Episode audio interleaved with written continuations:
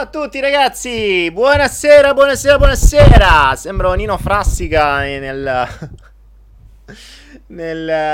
Indietro Tutta di tanti anni fa. Chi è della mia età forse si ricorderà Indietro Tutti.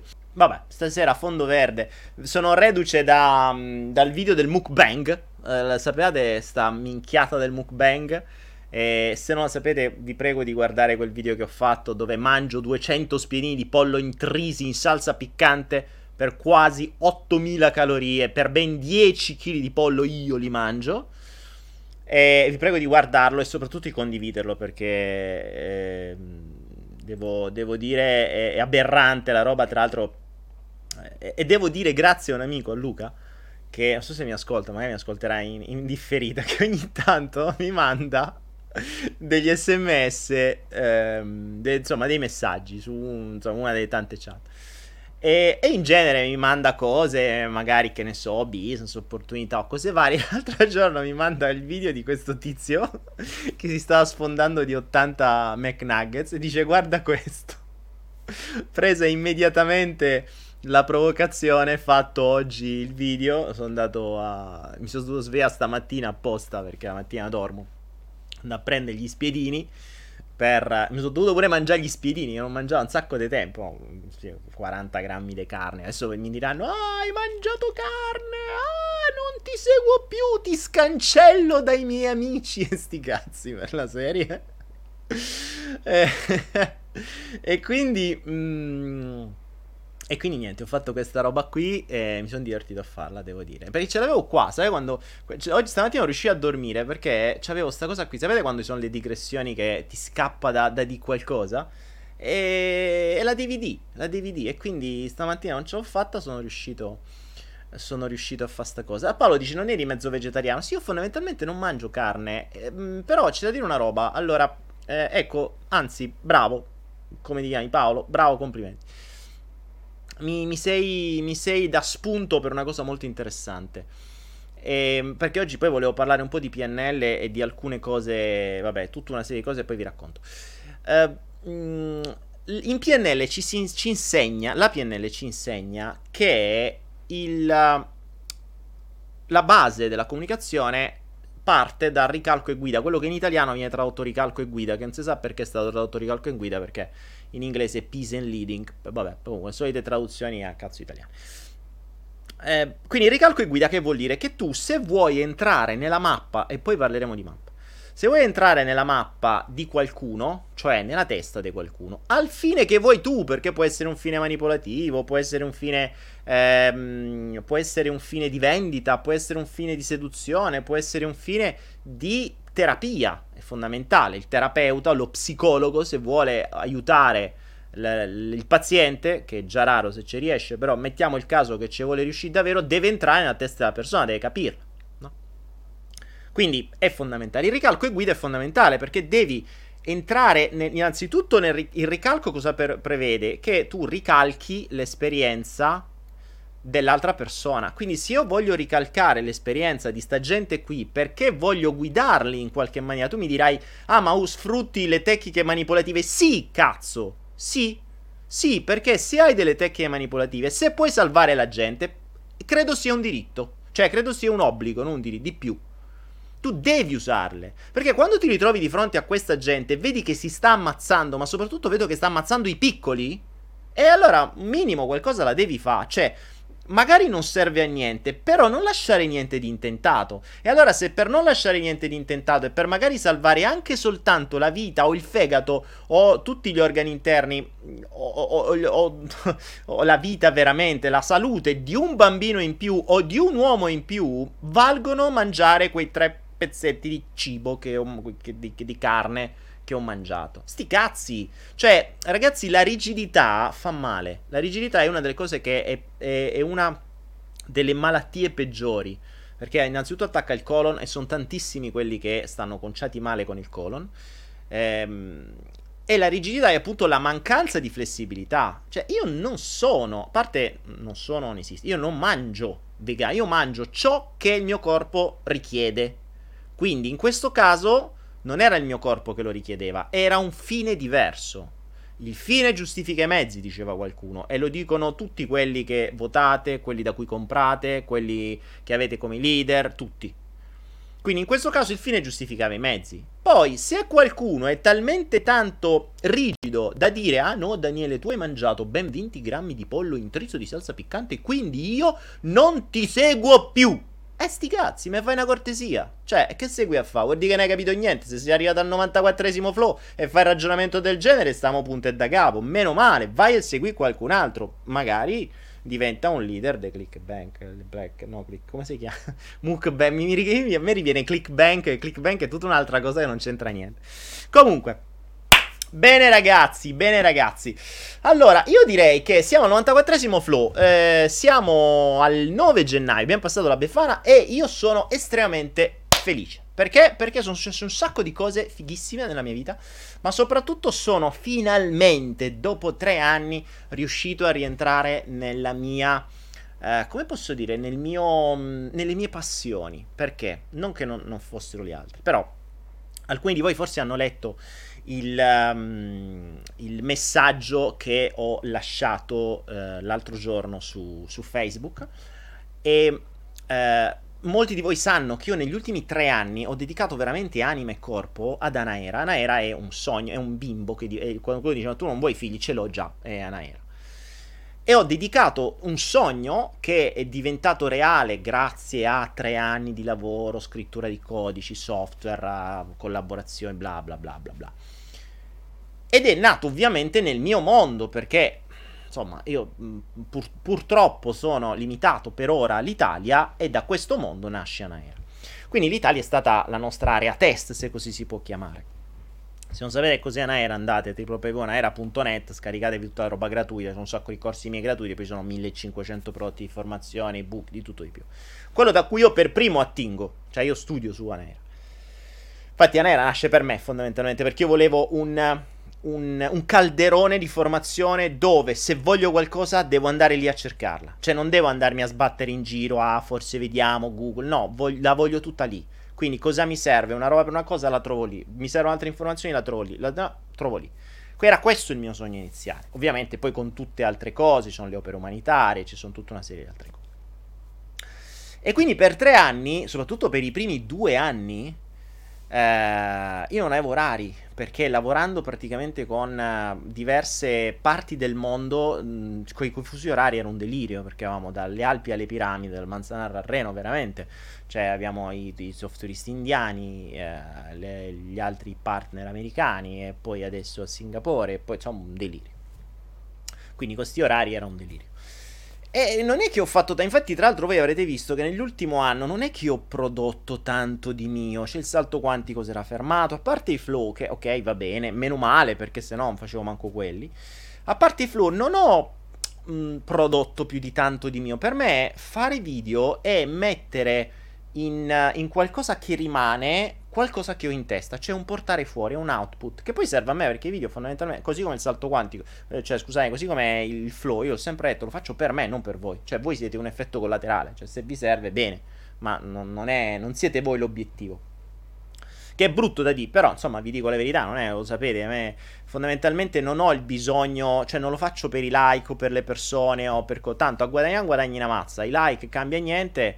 Non è che mi sponsorizzano, anzi questi sono tipi di video che spesso e volentieri YouTube ti dice pure non è adatto agli inserzionisti, quindi manco te li paga, quindi sti cazzi. Però finalmente dopo 3 anni che tutto è stabile, tutto è funzionante, abbiamo accordi grandi con un sacco di gente forte, finalmente ho potuto concludere e mettere delle basi solide per fare quello che un imprenditore, perché alla fine è vero, cioè devi fare anche l'imprenditore, che un imprenditore deve fare, cioè rendersi inutile.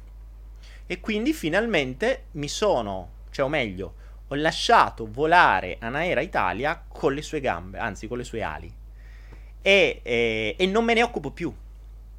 Quindi, attenzione, non che non mi occupi più di Anahera, non mi occupo più di Anahera Italia, perché poi...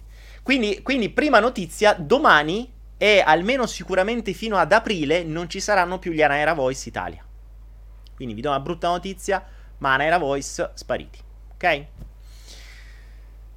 Ma qual è la cosa bella? La cosa bella è che mentre questo è accaduto, perché finalmente, ovviamente non è che è stata abbandonata a se stessa, ci sono altri partner, ho venduto una parte delle quote, ci sono dei partner con controcazzi, infatti adesso anche se magari avrete rapporti con le mail o con l'assistenza, vedrete che i rapporti sono un po' diversi, potrebbero essere un po' più freddi, perché non so, cioè, c'è tutto un altro tipo di gestione dietro. Ma non vi preoccupate, anzi, questo può soltanto avvantaggiare, perché quando si cresce è giusto che venga fatto tutto bene, come si dice. Io bene o male purtroppo sono, infatti sto pagando per questo, sto proprio pagando, perché io purtroppo mi fido della gente. Mi fido della gente, per me quando una persona dice una cosa a parole, è per me come se fosse una stretta di mano, tipo mafia. Invece la gente non è così, la gente dice oggi una cosa, domani se la rimangia, dopodomani se la rimangia ancora, poi cambia idea, poi gli rigira, poi qualcuno gli dipa, insomma, vabbè. Quindi adesso mi sono tolto tutta sta parte, che è una cosa che odio, perché a me piace fare altro, a me la parte amministrativa, burocrati, contratti, avvocati, cioè, che palle, capito? Gli autori, cazzi, ma cioè, io mi prendo, se devo prendere un accordo, lo prendo, punto, basta, vado avanti.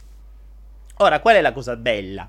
La cosa bella è che togliendomi tutta questa parte, io cosa faccio adesso? Uno, innanzitutto ovviamente mi dedico ad Anahera International, perché nasce Anahera International, ovviamente non vedrete ancora niente per un bel po' di tempo, però poi quando la vedrete, vedrete che cos'è Anahera International, quindi andiamo sull'inglese, finalmente possiamo aprire il mondo dopo 3 anni di testa, e io mi occuperò di quello. Ma soprattutto la cosa che io adoro di tutta questa situazione è che finalmente ho ripreso a studiare. Cioè in questi giorni, voi non lo sapete e alcuni di voi sanno che ho iniziato a ragionare su dei livelli diversi, su delle conoscenze diverse. Ho messo assieme diverse cose che non posso dire, anche perché sono soltanto ancora delle ipotesi. Ma, e questa è una notizia di pochi giorni fa, ho messo su un primo gruppo di studio che è assolutamente segreto, ma non è assolutamente segreto perché non voglio dire a voi, è assolutamente segreto per l'incolumità delle persone che ce ne stanno dentro, perché stiamo lavorando su delle robe che se le diciamo in giro andiamo proprio sotto psicofarmaci immediati, perché stiamo veramente ragionando su delle cose fuori di testa. Non è detto che non siano, non è detto che serviranno, perché i test sono così, cioè la ricerca è così, sapete, no? Quando si è inventata la lampadina ha fallito 1000 volte, quindi se ci fermassimo alla prima, a posto così. Però iniziamo a ragionare, a fare delle ipotesi, dei brainstorming. Sono state selezionate pochissime persone, sono soltanto 4 per adesso per questo primo progetto, che stanno qui dentro ma che non lo possono dire.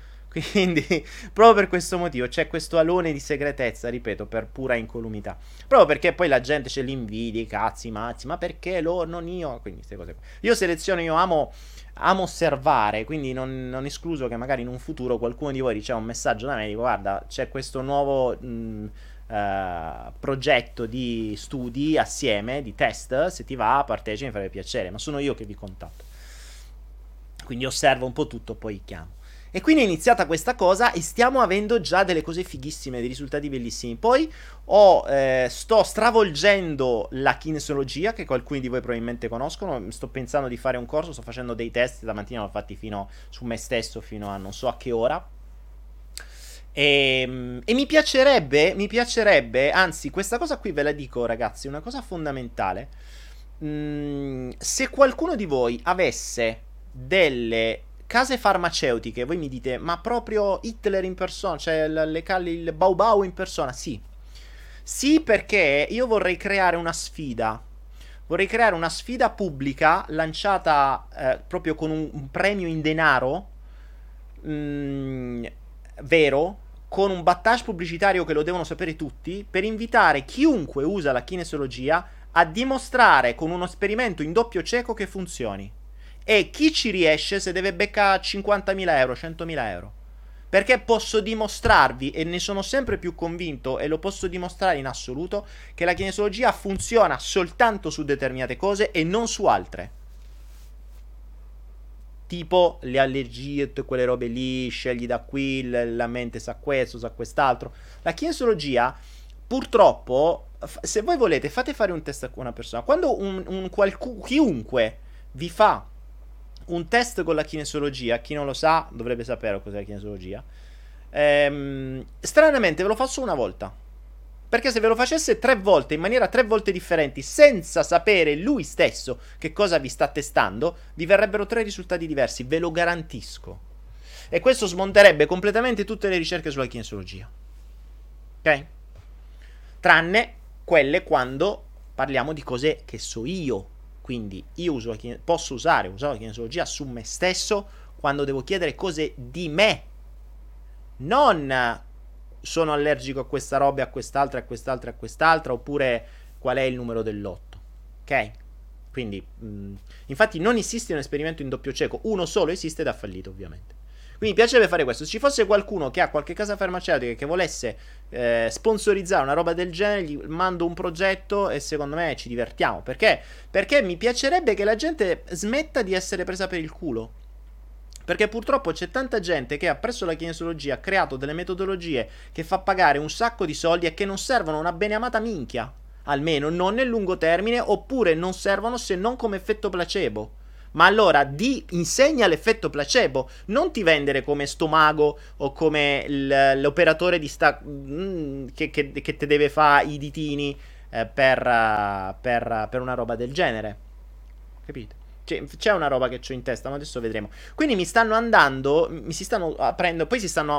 arrivate persone nuove, è tutta una serie di cose che sono arrivate in questo periodo, quindi sono per me quest'anno. Vi dicevo, l'anno scorso era, per il 2018 era l'anno in cui si incrociava quella serie di anni che poi si era calcolata da quei calcoli di Greg Braden, eccetera, no?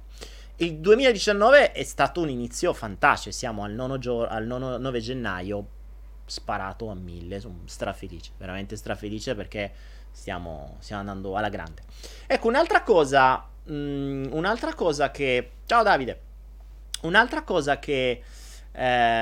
su cui volevo farvi ragionare questa sera è questa qui.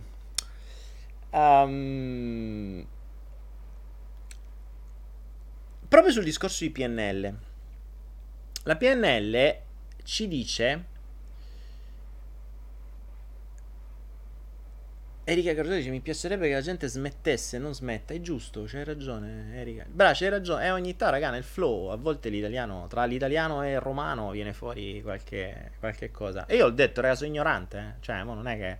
Non crediate che io sappia tutto. Anzi, io sono il primo ignorante. Quindi, ricordate che sono ignorante e accetto consigli da tutti.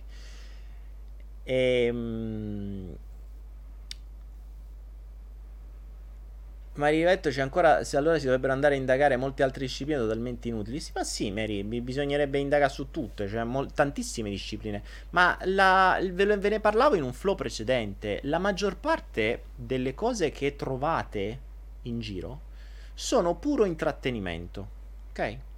Quindi buona parte delle... Allora, facciamo un altro. Vi do una perla, una mini perla, un pirlino vi do. Il pirlino di stasera qual è?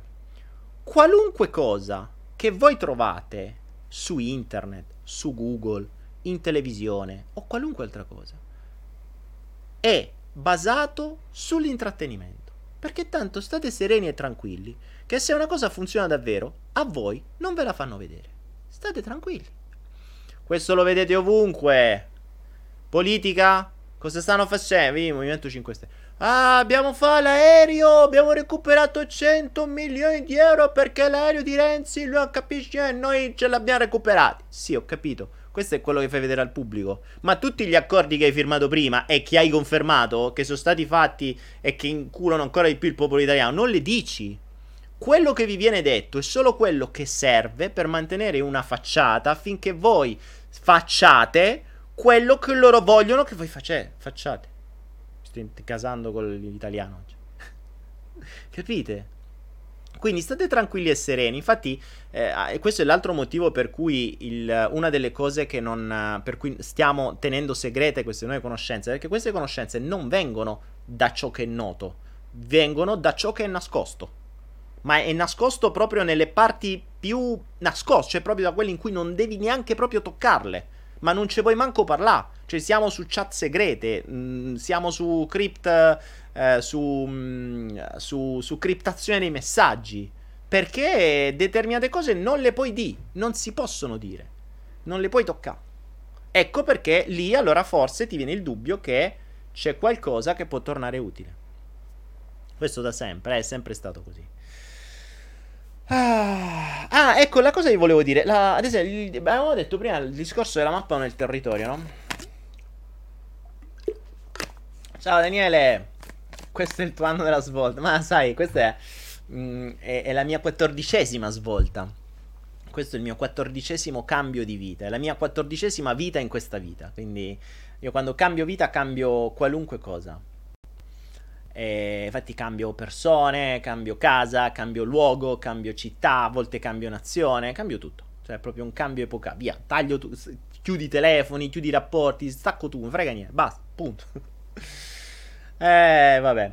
E cosa volevo dirgli? Cosa volevo dirvi? Oggi ragionavo su questa cosa, no? Perché ho studiato PNL, si dice la mappa nel territorio, no? Quindi cos'è la nostra mappa? È quella mappa, è quella nostra mappa interiore fatta di credenze, valori, bisogni, identità, eccetera. Almeno quello che ci racconta la PNL, perché adesso se vi dovessi mettere nuove conoscenze ve la sconvolgerei tutta, però diamo per buona questa. Nel momento in cui noi diciamo che la nostra mappa è fatta delle nostre credenze, e la PNL dice, vabbè, devi fare ricalco e guida nelle mappe degli altri. La cosa assurda qual è? È che questo è un paradosso. Cioè, il paradosso qual è? Il paradosso è che per fare ricalco e guida, quindi per ricalcare la mappa di un'altra persona, io devo avere un dubbio sulle mie credenze. E avere un dubbio sulle mie credenze vuol dire che le mie credenze non sono più delle credenze. Quindi mettere in dubbio la mia stessa mappa. Cioè, è un po' una pippa mentale, attenzione, se guidi non è proprio semplicissima da capire. Se io ho la credenza che la carne fa bene, ok? E mi trovo di fronte a un vegano, io per poter entrare nella sua mappa dovrei entrare nella sua logica. E nella sua logica la carne è il male assoluto, Satana con le corna e lucignolo ha messo assieme. O Lucifero, lucignolo era quello di Pinocchio. La mia conoscenza di religione è fantastica. Quindi io, se per entrare nella sua mappa dovrei rinnegare completamente la mia, oppure metterla in dubbio. Il poter entrare nella mappa dell'altra persona già metterebbe in dubbio la vostra, il che sarebbe già molto utile. Perché pensare con le scarpe di un altro spesso e volentieri vi fa vedere le cose da un altro punto di vista. Tra l'altro questa è una tecnica che si usa spesso in coaching, nelle coaching tradizionali, quelle che trovate a pagamento, che è molto utile quando se stai in una relazione di qualunque tipo e c'è una discordia all'interno di questa relazione, è sempre opportuno, quando si va in dissidio, è classico ego contro ego. Ve lo ricordate ego? Abbiamo sempre qua il nostro ego. È l'ego questo, ok? Questa è l'immagine dell'ego, è il nostro simbolo dell'ego. E così va ego contro ego. Quindi ego contro ego, non c'ho un altro ego. Per fare ego contro ego faccio questo che è ego, non c'ho un altro ego. Vediamo, cosa posso fare per ego? Non c'ho niente che possa rappresentare un ego. Niente. Nei miei oggetti da scena non ho un altro ego. Insomma, se questo è l'ego, e faccia da ego. Cazzo, l'ego contro ego non fanno altro che io ce l'ho più lungo, no, io ce l'ho più lungo. Quindi quando si va a giocare ego contro ego è semplicemente un voler avere ragione e l'altro deve avere torto. Peccato che se non si entra nelle scarpe dell'altro non saprai mai il punto di vista dell'altra persona. Sono stati fatti esperimenti, ve l'avevo detto l'altra volta, in cui si mettono due persone con delle grosse con dei grossi preconcetti uno sull'altro, uno di fronte all'altro, e si parlano questi qui. Ciò che riterranno, cioè ciò che ricorderanno di questa conversazione è normalmente meno del 50% e soprattutto è trasformata del 50%. Cioè uno dice una cosa, l'altro si ricorda l'opposto.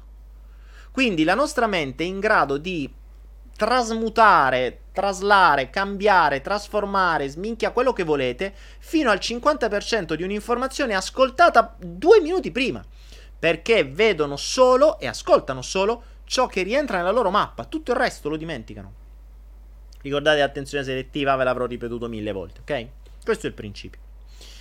Quindi è utile durante un dissidio fermarsi un attimo, quindi togliersi un attimo dal proprio ego, uscire, distaccarsi, dissociarsi e mettersi nelle scarpe dell'altra persona e capire qual è il suo ambito mentale che gli permette di fare tutto sto casino. Il secondo passaggio è quello di mettersi dalla parte dell'osservatore, cioè una persona che li osserva, che non ha nessun rapporto con questi qua, li guarda, dice, boh, questi qua litigano, che cazzo è? E una terza dissociazione è quella dell'universo, o di Dio se siete credenti, di quello che vi pare, che dall'alto vede questo, ma non solo vede questi due, vede anche tutto il contesto attorno. In una visione più ampia diventa più facile capire l'altra persona e trovare magari un accordo. Certo che finché si sta sbroccati nel proprio embolo e nella propria personalità incazzata, che io c'ho ragione, tu non conti niente, tu non capisci, soprattutto si entra nel giudizio estremo, quindi le persone vengono giudicate senza conoscere assolutamente niente della loro mappa, e allora è finita. Infatti lì non se ne esce, e questo è uno dei mezzi, tra l'altro uno dei condizionamenti più grossi creato dal sistema, proprio perché così voi state sempre incazzati, o bene o male state sempre con qualche paranoia di qualche problema di gente che rompe le scatole, e non state stressati e non vi preoccupate di altro, fate le brave vacche da mungere senza rompere le scatole al sistema. Questo è il concetto. Amos, stai spammando con sta cosa del Forex, hai rotto. Amos dice ciao Daniele, cosa ne pensi del Forex? Ma io non lo uso, il Forex è però allora dobbiamo fare una cosa, ragazzi, facciamo così, visto che non abbiamo più la Anahera Voice, che era anche il Follow the Flow denaro, magari il giovedì, magari il secondo giovedì del mese parliamo anche di denaro, perché comunque sia il denaro, mentalità finanziaria, investimenti, sono cose che tornano sempre utili. Se no usciamo da mi fa male, c'ho l'unghia incarnita, che cos'è il Forex, spaziamo veramente su tutto. È vero che il flow è così, per cui quello che viene viene. Ecco, è arrivato una donazione di Mariana. Grazie Mariana, grazie Mariana. Perché voi non sapete, ma su YouTube potete fare le donazioni. Mi sei piaciuto, track. È tipo le tips, no? Sapete, è tipo quelli che si vedono nei film, che danno le spogliarelliste, che mettono i 5 euro nelle mutande spogliare. Ecco, no? È brutto come immagine, soprattutto se immaginate me così, è veramente orripilante. Però, ecco, su YouTube si può fare questa cosa qui in maniera diversa. Vabbè. Grazie Mari. Jonathan dice, più che il Forex meglio i Durex. Grande Jonathan. I Durex così magari non fate figli, ve lo tagliano e evitate di far danni, meno male. Il Forex è il trading nelle valute vere, quindi euro, dollaro, sterlina, eccetera. Non lo uso. Io faccio trading su criptovalute, sui futures, quindi alcuni anche abbastanza pesanti, però non uso più il Forex, faccio investimenti abbastanza easy adesso, anche perché non c'ho voglia, cioè c'ho altre cose a cui pensare, purtroppo il Forex ti tiene attaccato, così come gli investimenti quelli pesanti ti tengono attaccati al monitor, e sinceramente adesso sono nella mentalità di fare altro, cioè non me ne frega niente, per cui c'ho cose a lungo termine, come vanno, ci pensiamo fra 2 o 3 anni, sti cazzi, cioè c'ho tutto un pacchetto di criptovalute, ci pensiamo fra qualche anno e vediamo quanti milioni ci portiamo a casa. Eliana Codeca, se ti metti in mutande ti faccio un'azione anch'io. Eliana, dai, basta, forza, cioè, oh. Tu ci dici sempre webcam girl, cioè Marzia, guardate, è fantastico, 94 flow, cioè 90, guardate l'attenzione selettiva, 94 flow. Marzia dice, ma tu citi sempre webcam girl e spogliarelliste, cioè se vedete tutti e 94 i flow, forse saranno stati citati 2 volte, massimo 3, su 94 flow, mettete 2 ore per 94, siamo a quasi 200 ore di flow, sempre le citi. Questi in PNL vengono chiamati quantificatori universali. Lady K, ma da quanto tempo? Bentornata, girovaga che non sei altro. Francesco dice, si può pagare su Anahera col bonus cultura? No, purtroppo no, devi essere un'azienda italiana e noi non siamo un'azienda italiana. Ah. Vi Franci, si può...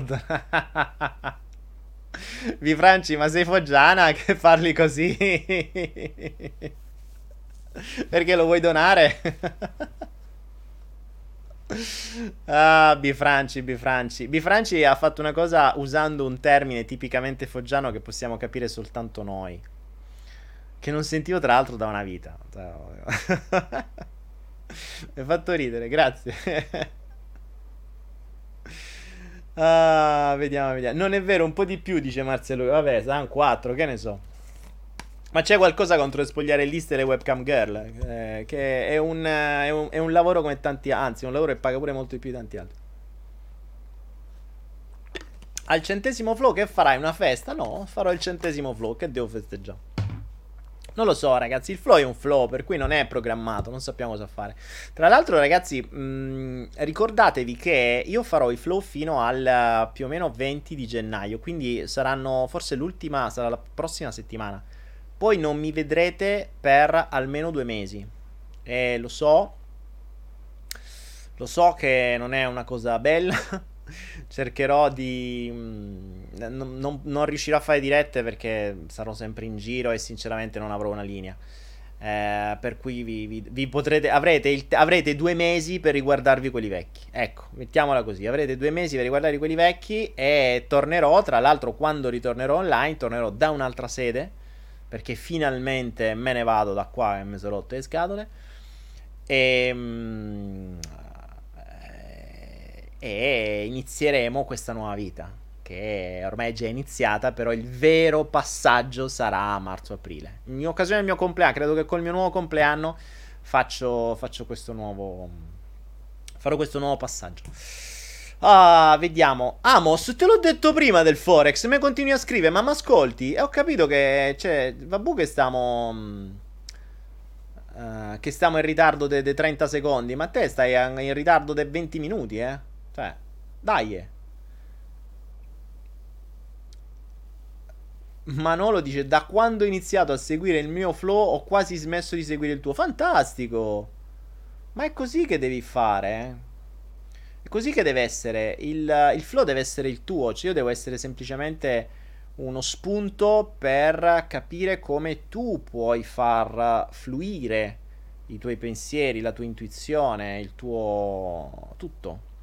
Ah, tra l'altro, tra le altre cose, ho ricominciato a girare anche corsi, quindi aspettatevi, è vero che io mi occupo di Anahera America, se così si può dire, ma io sono sempre un autore di Anahera Italia, quindi usciranno altri miei corsi, alcuni gratuiti, alcuni a pagamento, e poi in futuro ci sarà tutta una serie di cose che stiamo preparando, proprio per farvi diventare come YouTube anch'io, ecco, un influencer. Stiamo avendo dei progetti per far diventare tutti voi degli influencer. Immaginate YouTube anch'io, vi insegneremo a diventare come lui. Bello, ha mangiato 80 polpette.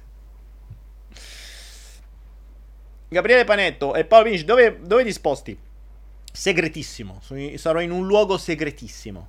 Infatti tutti quelli che stanno con me, ho detto, ragazzi, spegnete la posizione, perché il primo che manda un messaggio o un post con la posizione attiva lo butto fuori. Cioè, non se deve sapere, non voglio rotture qui, io basta. No, veramente, è assurdo. Io qui sono arrivato in questa città, in quest'isola, dove la gente mi riconosce per strada e sono in Thailandia. Cioè, allora, avere in Thailandia gente italiana che ti riconosce per strada è preoccupante. Quindi, vai in motori, oh, Daniele, chi cazzo, ma chi è? Capito? Quindi, io che poi, sinceramente, non me può fregare di meno. Infatti ho paura in Italia, che mi rendo conto di... Sì, è vero che c'ho ormai 20 milioni di visite su, quindi un po' di gente me conosce. Però, insomma, non è proprio il mio stile. Io voglio stare per i cavoli mia, se devo fare una cosa pubblica la faccio con voi, ma di certo non voglio le rotture de palle. Poi qui è veramente diventata una colonia tra italiana, russa, tedesca e che palle, basta. Basta, basta, basta. Bifranci sta a Borgo Croci, andiamo bene. Bifranci, sai che sarò a Foggia tra un po', eh? Vengo a trovare i miei a brevissimo, vengo in Italia praticamente per trovare i miei. Ah. Angela mi dice vai in anno sabbatico. No, vado in mese sabbatico. Michela, sarà una prova di non attaccamento. Brava Michela, brava brava brava. Sarà una prova di non attaccamento, anche se poi fondamentalmente ci sarò. Non è che non ci sarò. Però ci sarò, non ci sarò coi flow, quello sì, ma proprio per una questione tecnica. Ah, però vi dico una cosa, ragazzi, io a Foggia ho tantissima roba di cui mi devo sbarazzare, perché veramente sta in magazzino tutta delle mie vecchie vite, per cui non escludo che vi faccia, se riesco con una diretta, ma la vedo durissima, può darsi che vi farò delle televendite. Cioè, va proprio in magazzino, che c'ho un box a casa pieno, ma pieno di roba, voi non avete idea, c'ho amplificatori, c'ho casse da... Sapete della vita da fighetto che facevo prima? C'ho, che ne so, videoproiettori, amplificatori, casse da surround, computer, stampanti, cioè c'ho un botto di roba, voi non avete idea, voi non avete idea. C'ho pietre, gioielli, c'è un botto di roba che avevo prima, di cui me ne devo veramente sbarazzare, perché tanto è inutile che sta lì. E per cui se qualcuno vorrà io vi farò, mi sbarazzerò di un po' di roba, ve la spedisco e via, facciamo a prezzi che, cioè, proprio da butta via.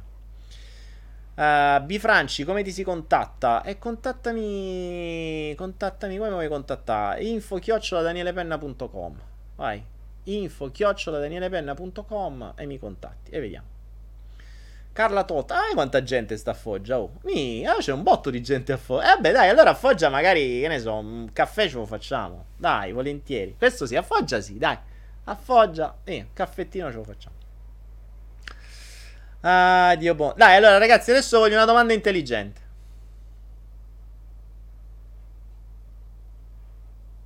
Bifranci, mi conosci dal vivo, non è che poi vuoi fare quella donazione che hai detto te? Attenzione. Io vengo personalmente a prendere. Paola. Il re del selfie mi dice: buonasera Daniele, volevo finalmente ringraziarti qui in live. Sto seguendo il tuo percorso del salto quantico, sono arrivato alla neuropatrice e sto tenendo tutti i consigli. Grande, bravo re del selfie. Tra l'altro a breve credo che girerò qualche altro video del salto quantico, e c'ho anche quello in canna. C'ho veramente un botto di video che vorrei girare, però insomma il tempo è tempo. Selling the flow. Va bene, ti scrivo.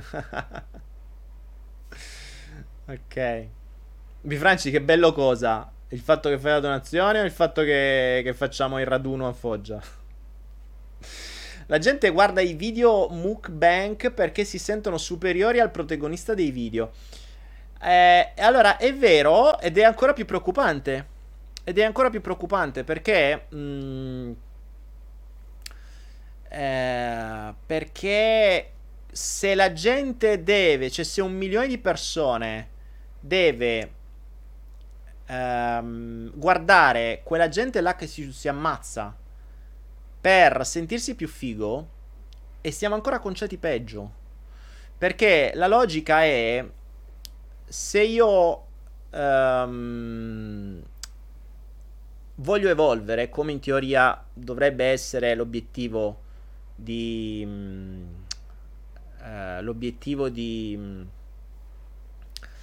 ogni persona, come di ogni essere vivente, se io volessi evolvere dovrei cercare dei mentori, cioè qualcuno che è meglio di me, qualcuno da cui posso imparare, non da cui qualcuno che posso regredire. E che è vero che la gente ragiona col concetto mal comune mezzo gaudio, anzi se lui sta peggio di me io mi sento meglio, ma così non cresce, capite? Cioè, se io vivo in una vasca di merda, il fatto di vedere che qualcuno vive in una piscina di merda non è che la mia merda sparisce. Sempre in una vasca di merda vivi. passatemi il termine merda, che è un termine tecnico proprio da coaching, ok? Quindi, ed è assurdo, e invece io dovrei andare a vedere i video di quelli che con le pale la spalano la merda, per poter imparare qualcosa. Poi dice, dico tutte queste parole, poi YouTube dice, guarda che non te do una lira perché il tuo linguaggio non è adatto agli nostri inserzionisti, e sti cazzi. Ah, vedi un po' se mi devo fermare poi. Già siamo condizionati sul linguaggio, siamo all'85° posto al mondo come libertà di parola in Italia, quindi che voti che fa? Poi mi devono pure di... Che poi YouTube fa, fa questo, non ti blocca i video, ti dice non te li paghiamo. A parte che tanto i miei questi, cioè, se un flow incassa $1 all'anno, uno al mese, tanto, cioè proprio tanto, perché la gente, la pubblicità la chiude, cioè i soldi che incasso dal flow è perché la gente sbaglia, clicca sulla freccina e clicca sul banner, e allora pria 2 centesimi, capito? E quindi e quindi dovresti vedere appunto qualcuno che da cui puoi imparare. La cosa che appunto dicevo nel video sul mukbang è che c'è talmente tanto materiale online che non è che c'evo tanto a imparare.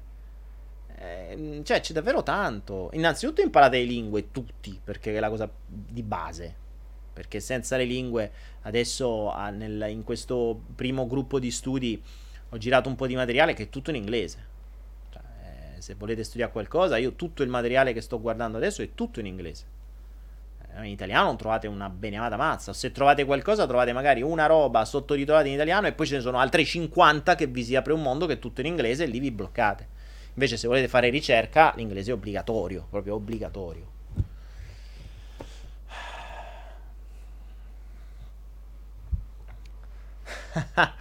Bifranci, così impari, che te pensi che c'è sta nessuno che te capisce? Daniele, ci suggerisci qualche mentore valido da seguire quando tu non farai flow? Bella domanda.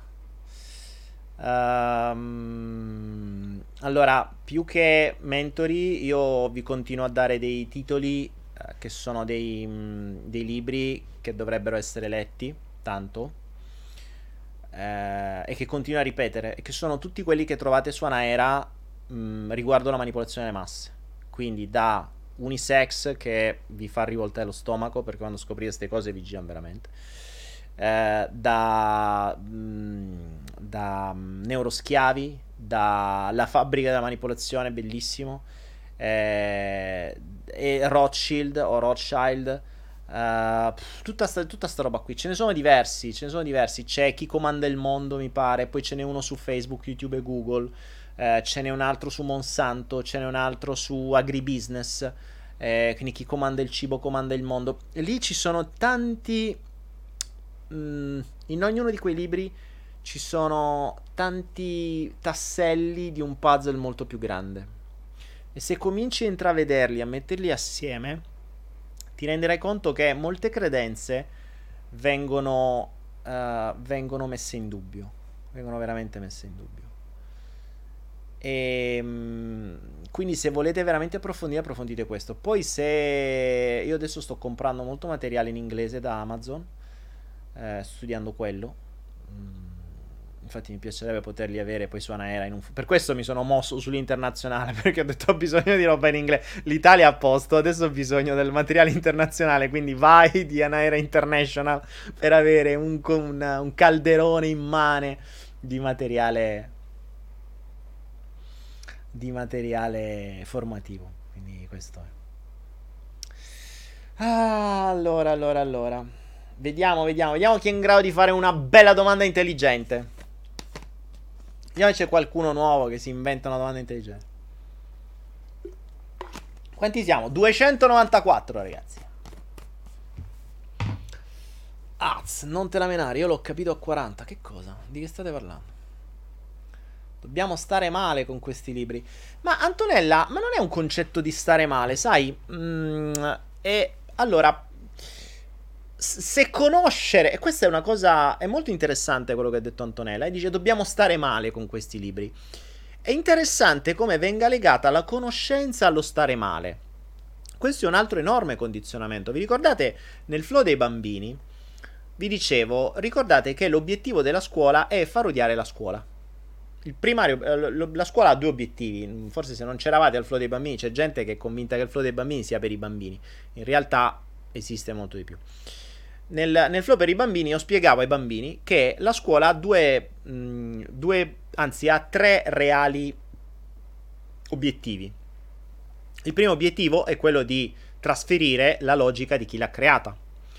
Voi forse non lo sapete, ma i programmi di studi che i vostri bambini seguono sono stati fatti da Rockefeller, il quale, come incipit del programma di studi, era: io non voglio un popolo di pensatori, voglio un popolo di lavoratori. Se ha detto lavoratori e non schiavi, meno male, però il concetto è quello. Quindi la scuola insegna a diventare un lavoratore, punto. Quindi un'unità produttiva, ok? Questo serve a fare la scuola. E questo è il primo, quello ufficiale, che già come ufficiale ci dovremmo preoccupare. Il secondo obiettivo è quello di creare nei bambini la consapevolezza che quello che dice la scuola è vero, non si mette in dubbio. Nessuno mette in dubbio quello che dice la maestra. È così, punto. Basta. Cioè, quella è la conoscenza. Vi dicono che guerra mondiale, è stato Hitler, ha fatto tutto il casino e quindi hanno attaccato, è così. Hitler cattivo, noi bravi, vaffanculo. Ok? Non è così. Cioè, la storia, soprattutto la storia, viene raccontata, la preistoria e la storia viene raccontata in una maniera assolutamente manipolata, assolutamente, cioè non c'è, ricordatevi, c'è una frase importante che dice: la storia la scrive chi vince, quindi se la scrive per lui, la storia che vi raccontano è una favoletta, però è una favoletta che serve a un motivo, a farvi convincere, e qui c'è una perla, farvi convincere che questo che stiamo vivendo è il mondo migliore possibile. Questa è una perla, ragazzi. Il mondo in cui viviamo è il mondo migliore possibile. Nessuno mette in dubbio che abbiamo cannato mostruosamente tutto e ci può essere un mondo migliore. Nei bambini è così, la preistoria, l'uomo, Neanderthal, l'evoluzione, Darwin, la competizione, tutta una serie di minchiate che sono state, poi la preistoria è uno dei mezzi migliori per condizionare, perché crea appunto questo concetto di competizione, no? Poi la scuola serve a far entrare in competizione la gente, quindi a creare dei lavoratori, a creare delle persone che entrano in competizione e quindi a fomentare ancora di più l'ego, e poi soprattutto come ultimo obiettivo a far odiare la scuola, cioè a far odiare lo studio, perché lo studio è noioso, è inutile dire che quando cioè noi siamo passati dall'asilo dove ci imbrattavamo, tu giocavai i colori a plastiline, ci imprascicavamo tutti, quindi sfruttavamo il cervello emotivo e imparavamo con quello razionale, se dovevamo imparare lettere, mettavamo le scritte con i pennelli, tutto un casino mostruoso, poi arriviamo a scuola, arriviamo all'elementare, fermi tutti, sedetevi, ti precisi, banchetto, orari, tutto bianco e nero, libro bianco, nero, scrivi con la penna, nera, rosa, cioè quello è, basta. Cioè il cervello emotivo ce lo siamo giocati, ho detto ok, spegnete tutto, tutta quella parte lì, lasciate perdere, abbiamo giocato, adesso si diventa lavoratori. Entrate la mattina, il suono della campanella che è lo stesso che quelli della fine lavoro, gli orari che sono gli stessi del lavoro, le stanze che sono gli stessi del lavoro, le luci che sono le stesse del lavoro, i tavoli che sono gli stessi del lavoro, e così vi infognano in testa che quello è la vostra strada. Cioè, si chiama controllo mentale, punto, non è difficile. Quindi poi dici perché non fai figli? Chi li fai? Cioè, se non hai un modo per poterli crescere in una determinata maniera, ma perché devo rammanarlo? Perché devo creare nuove unità produttive? Perché devo creare nuove batterie per loro? Ma chi vuol fa? Create per voi. Cioè, ce ne stanno 7 miliardi. E poi, tra l'altro, uno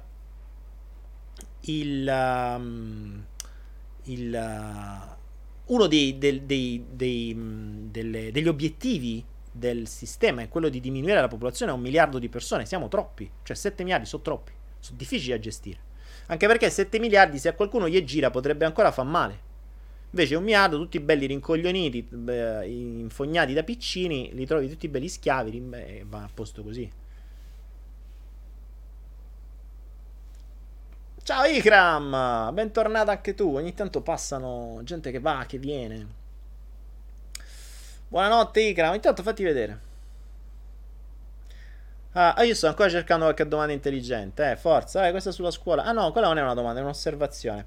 Quindi appunto dicevo, prima Angela diceva perché ci dobbiamo star male conoscendo? È preoccupante se tu pensi che la conoscenza ti faccia star male. Cioè la conoscenza dovrebbe essere un piacere, dovresti godere, cioè dovresti avere proprio il piacere fisico nel conoscere. Cioè non ci dovrebbe essere niente al di sopra della conoscenza. Se uno ti dice, se Brad Pitt, vedi che sta là che dice, se trombiamo stasera e c'è un altro che ti dà un libro solo per stasera, tu vai dal libro. Perché tanto Brad Pitt te lascia niente. Mo non so lui che cosa ti può lasciare, però il libro sì. Capisci? Cioè dovrebbe essere davvero legato al piacere estremo la conoscenza. E questa è la cosa fondamentale. Invece non è così, è legato a un dolore. Ed è fatta apposta.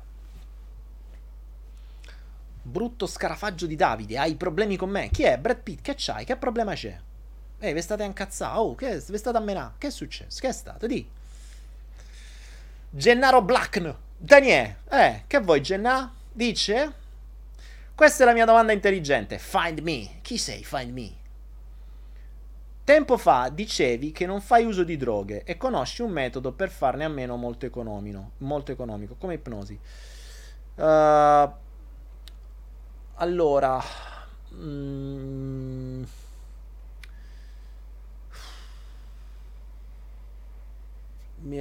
devo avviare una ricerca trasderivazione alla mia mente. C'è una sostanza che ovviamente è vietatissima in Italia e ti verrà detta di tutto di più se la cerchi, però non mi ricordo qual è. È una cosa che finisce coina, non è la codeina, ed è una sostanza che viene da una pianta che si trova, se non ricordo male, in Africa, e che una sola assunzione è capace di abbattere qualunque tipo di dipendenza.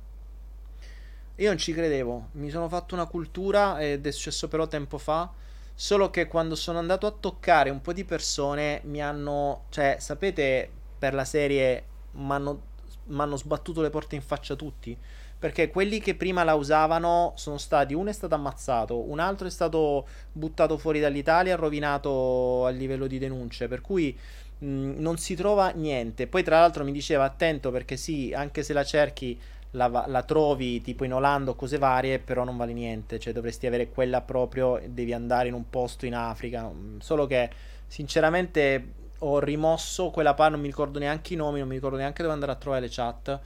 Però esiste una cosa del genere. E ovviamente come tutte le cose che funzionano sono assolutamente vietate. Cioè è ovvio che la gente vuole decine di anni di psichiatra, certo a sapere se esiste una roba del genere. Tu ti togli una dipendenza che può essere di qualunque tipo, droga, emotiva, quello che è. Prendi questo, pam, un giorno, o non mi ricordo quanto durava l'effetto, basta, sparita. Cioè è una roba che tu dici ma che è? Ed è una pianta, ovviamente tutto naturale. Potrebbe essere l'Ibogaina. Brava Paola, grande regia. Potrebbe essere l'Ibogaina. Non ve la voglio dare per certa, però potrebbe essere l'Ibogaina. Se vedete che arriva da una pianta, cercate Ibogaina dipendenze, potrebbe essere. Abbiamo una regia che è spettacolare, ragazzi. Ma ditemi che c'è una regia che trova addirittura le cose che manco c'è. Cioè ormai la regia è diventata la mia ricerca trasderivazionale. Cioè non c'ho più l'omino nel mio cervello che va a cercare nella mia testa, c'ho la regia che va a cercare su Google e fa prima, giustamente, perché me devo sforzare io. Grande Google.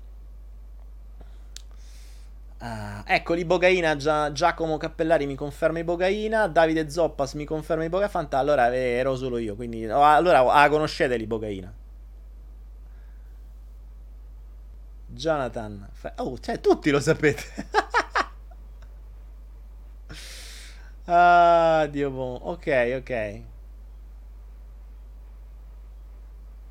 Filippo dice ciao Daniele, i tuoi video mi hanno trovato circa un anno fa e volevo ringraziarti di cuore, anch'io sono alla neuromatrice, come hai detto te, non è facile iniziare a vedere i frutti. Grazie Filippo. Intanto vai avanti. Jonathan, fai vivere te stesso. Mi state, state inondando di roba sull'Ibogaina. Ecco, ecco, sull'Ibogaina si potrebbe fare qualche ricerca. Si potrebbe fare qualche ricerca. Anche se non ripeto, secondo me se la cercate trovate solo merda come al solito, perché se cercate online trovate merda e quella vera la dovete andare a prendere alla fonte e non è così facile. Sapevo che c'era, mi pare, una sola tribù che riusciva ad avere proprio quella che, cioè, dove si produceva, insomma mi era stato detto che quella che ha un senso non è per niente facile da trovare, devi avere delle conoscenze non indifferenti per arrivarci, quindi di sicuro non lo trovate su Google, capito? DMT l'hai mai preso? No, Wizzy, non ho mai preso DMT. Ciao, grande, ti seguo, sono appassionato di te e del tuo tempo, sei un leader grande. Grazie. Guadagno online con me, che è il suo nome, proprio Guadagno online con me. Ciao grande, ti seguo e sono appassionato di te e del tuo tempo, sei un leader grande. Grazie. Una cazzo di domanda la vuoi leggere? Gennaro, io te leggo, tu dici una cazzo di domanda la vuoi leggere? Ma se quando scrivi minchiate, cioè la domanda, io non è che sto a leggere 7000 messaggi che scrivete. O guardo là, quando guardo là, non guardo là. Quindi ogni tanto guardo là. Se mi vedete con gli occhi strabici là, vuol dire che sto guardando le vostre scritte. Davide dice, azze che banda dei drogati qui dentro. Comunque ragazzi, l'ibogaina non è soltanto, almeno a quanto dicono, non è soltanto per le dipendenze da droga, è per le dipendenze da tutto. Quindi, che ne so, dipendenze da cibo, dipendenze da persone, cioè da dipendenze. Questo è il principio. Però, ripeto, io non ho una mia esperienza personale, mi è stato detto, io vi riporto quello che ho detto, quindi voi lo sapete, quando io parlo di una roba è roba che conosco, di questa cosa qui non la conosco, la mia esperienza si è fermata a determinate ricerche, a determinate porte in faccia, a determinate persone che mi hanno detto stanne lontano perché non te conviene, ho detto vabbè, a posto, capito? E quindi ho seguito il flusso e mi sono detto a posto così, anche perché non è che sono tanto per le sostanze esterne, cioè, io sono un convinto asseritore asserisco che si può fare tutto con la testa. Certo, può essere che alcune sostanze possano aiutare, è ovvio, questo sì, come di, sì, certo, mi posso far passare il mal di testa da solo, magari ci metto una giornata e con aspirina mi passa in 10 minuti, cioè magari fai prima, è vero, questo sì.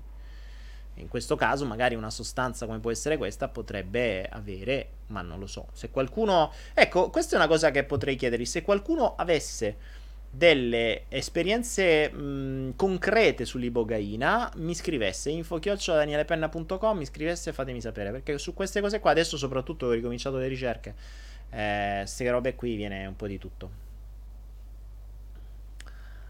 Diego, Daniele, quella carne che mangiava alla fine, no. No, il fine giustifica i mezzi, Diego, l'ho detto prima, era vera. Diego, ho mangiato 50 grammi di carne, non è che mi ammazza, eh. Dovevo entrare, era un ricalco e guida con quel genere di persone, non potevo farlo con i mele o col tofu, capito? Non potevo dire mangio 50 kg di tofu, cioè non avrei attirato le persone. Invece i spiedini piccanti faceva più figo. Ragazzi, il fine giustifica i mezzi. Se anche una sola bambina verrà salvata dal vedere quelle stronzate, quei 3 pezzetti di carne e quel pollo, forse quel pezzo di pollo che è morto per essere mangiato in quello spiedino, sarà stato uno dei polli che avrà avuto maggior valore di tutti. Perché se quel pollo che è morto per farmi mangiare quello spiedino e farmi fare quel video salva la vita a qualcuno, ma a quel pollo io gli faccio una statua d'oro. Ecco, quello dovrebbe essere un dare valore alla vita di un essere. Invece io faccio notare sempre alla gente che prende la roba e la butta. Allora, un pollo che non viene mangiato e viene buttato, quello è morto in vano. Tu non stai rispettando la vita. Io non vi dico di essere vegani, vegetariani, mangiate il cazzo che vi pare.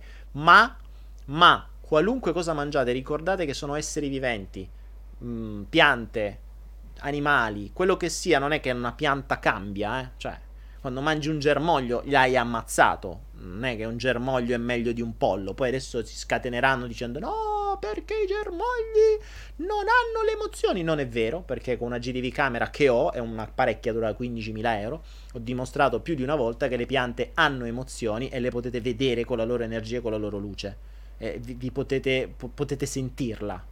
Quindi non dite stronza. Quindi non è che ammazzare un'insalata è uguale ad ammazzare, è diverso da ammazzare un pollo. Quindi adesso si scateneranno le reti vegani, ma sinceramente un po' fregate meno.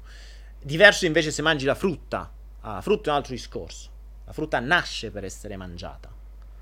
Un'insalata non nasce per essere recisa. Ok? Sono due cose diverse. Quindi è inutile fare i moralisti che non servono. Per cui quello che dicevo, non interessa quello che mangiate. L'importante è che rispettiate la vita. Quindi quando recidete un'insalata, magnatevela, non la buttate. E se proprio dovete buttarla, fate una compostiera, come c'ho qui fuori. Cioè una compostiera la fate con niente, ve la costruite voi, non dovete comprarla. Fate una compostiera, ve la create e l'umido lo fate diventare terra. E magari in quella terra ci piantate qualcos'altro. Questo è il concetto. Quindi imparate a rispettare la vita, basta, sotto tutti i punti di vista, e la vita rispetterà voi.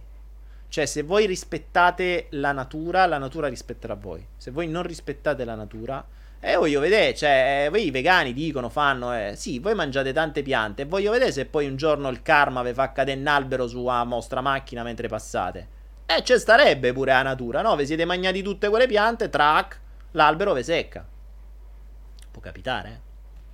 Mentre per un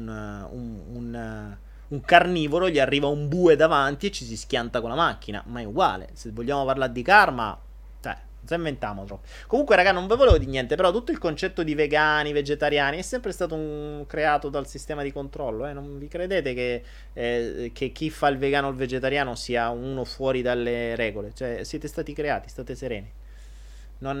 State tranquilli, non vi preoccupate.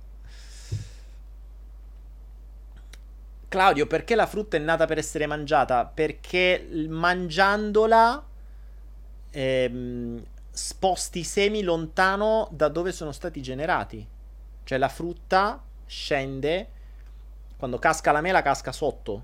Se crescesse un altro melo si infognerebbero, cioè se tutte le mele che cascano sotto a un albero non venissero prese, lì crescerebbe una foresta di mele. E ovviamente si ammazzerebbero tutti perché non avrebbero il nutrimento a sufficienza. Invece la mela, che piace agli animali, se la mangiano e la cagano lontana. Quindi vanno a spostare il seme da un'altra parte. Questa è la cosa interessante. Invece noi non solo la mangiamo, caghiamo, cioè, per cui va a fine lì. Però teoricamente, infatti anche questa è un'altra cosa, vabbè, io vivo in mezzo alla natura, quindi per me non è un problema. Però io non, quando mangio la mela, i semi li butto in natura. Non li butto neanche in compostiera. Cioè, se posso, i semi vengono sempre buttati in natura. A parte che mangio solo mele, per cui non è... Cioè, gli ultimi pezzi delle mele li butto in natura. Gennaro, problemi alle ginocchia e ai gomiti. Ma l'avrò ripetuto 1000 volte, ragazzi. Allora, le giunture... le ginocchia sono spesso e volentieri... fa parte dell'autorità, ma le ginocchia sono anche il mezzo. Allora, le ginocchia sono il mezzo che ti fa piegare. Quindi o ti stai piegando e non vuoi essere piegato, o non ti vuoi piegare a un'autorità. Allora raga, facciamo una cosa, aspettate, perché c'è sto Brad Pitt che sta di un sacco di cazzate, cioè, aspetta. Secondo me è un ragazzo bullizzato che non sta bene. Brad Pitt. Vediamo un po', magari viene fuori una cosa tipo... Ve lo ricordate il mitico Flow con quel ragazzino che faceva come Brad Pitt? Brad Pitt, dici Brad Pitt, che problema c'hai? Secondo me sei giovane, bullizzato a scuola, ti senti uno sfigato ma vuoi fare il figo qui, tanto da chiamarti Brad Pitt e da far vedere quanto ce l'hai lungo. Che problema hai, Brad Pitt? Perché magari ti possiamo aiutare. Dai, apriti. Dici chi sei, raccontaci. Daniele Mencerini, mai buttare le cose buone da mangiare, il mio piccolo sforzo. Ma sì, ma infatti, bravo Daniele. Dai Brad Pitt, forza! D'accordissimo sulle piante, quindi non raccontiamoci che poi con tutte le porcherie che si usano questi insetti vermi vengono ammazzati. Ma sì, ma vabbè, ma infatti ragazzi, quando si usano quando si mangiano piante se ne sono ammazzati tantissimi di animali, quindi brutto giapponese io bullizzato. Ragazzi, la gente non sta bene. Secondo me Brad Pitt è uno che è arrivato dal video di ClickBang lì, come si chiama? MUCKBANG, o è uno di quelli che se mangiava le cose e sta qui adesso vuole fare il figo. Comunque sì, MUCKBANG. Brad Pitt, come ti chiami? Se vuoi spiegaci. Kevin, ecco, grande il numero, il mitico numero con Kevin che ha emozionato tutti. B. Franci dice vuole solo insultare. Vabbè, ma poverello, porello. Cioè ragazzi, le persone che vogliono solo insultare, ricordatevi che ognuno può dare quello che ha. Quindi se sto povero ragazzo può dare solo insulti, pensate quanta merda ha dentro. Cioè avrà una famiglia di merda, avrà dei genitori che non se lo filano, non avrà mai avuto amore dai suoi, probabilmente sarà stato picchiato dai genitori. L'unica cosa che può fare è sfogarsi in maniera anonima dove può, e purtroppo vedete YouTube come un modo per farlo sfogare un attimo. Cioè non state neanche lì a dirgli niente, sta lì, si diverte, va bene così. Se lui è contento di questo, che dovete fare?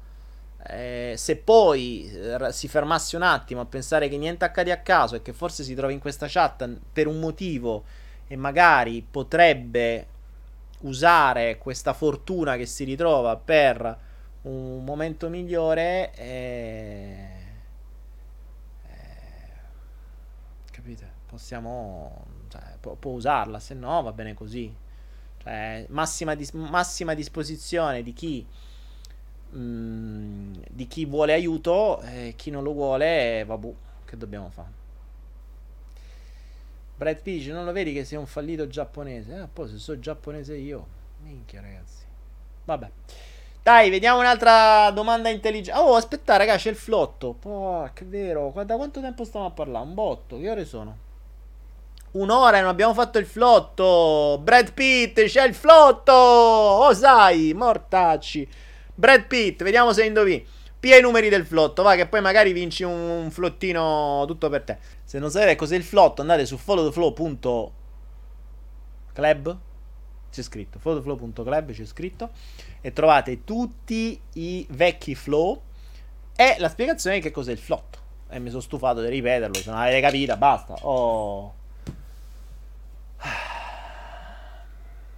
sei nella vita io. Sai, nella vita io sono un vincente, tu sei un fallito. Buon per te, Brad. Grande. Ottimo. Continua così. E se per te essere un vincente vuol dire spammare dentro una chat, stiamo a posto così. Vede, le nuove generazioni hanno un concetto di vincente che è davvero fantastico. Forever True, domanda importante. Come si affronta una malattia con positività? Con positività, cioè l'hai appena detto, come si affronta una malattia? No, ok, come si affronta una malattia con positività? Ma allora, già la frase è malposta, come direbbe quello, perché c'hai un paradosso all'interno della frase. Affrontare una malattia con positività è già errata la frase, perché affrontare è un termine da guerra, l'avrò detto 1000 volte. E allora, se tu parti che devi affrontare, cioè affrontare è da fronte a fronte, no? Cioè che si fronte, quindi due nemici che si fronteggiano.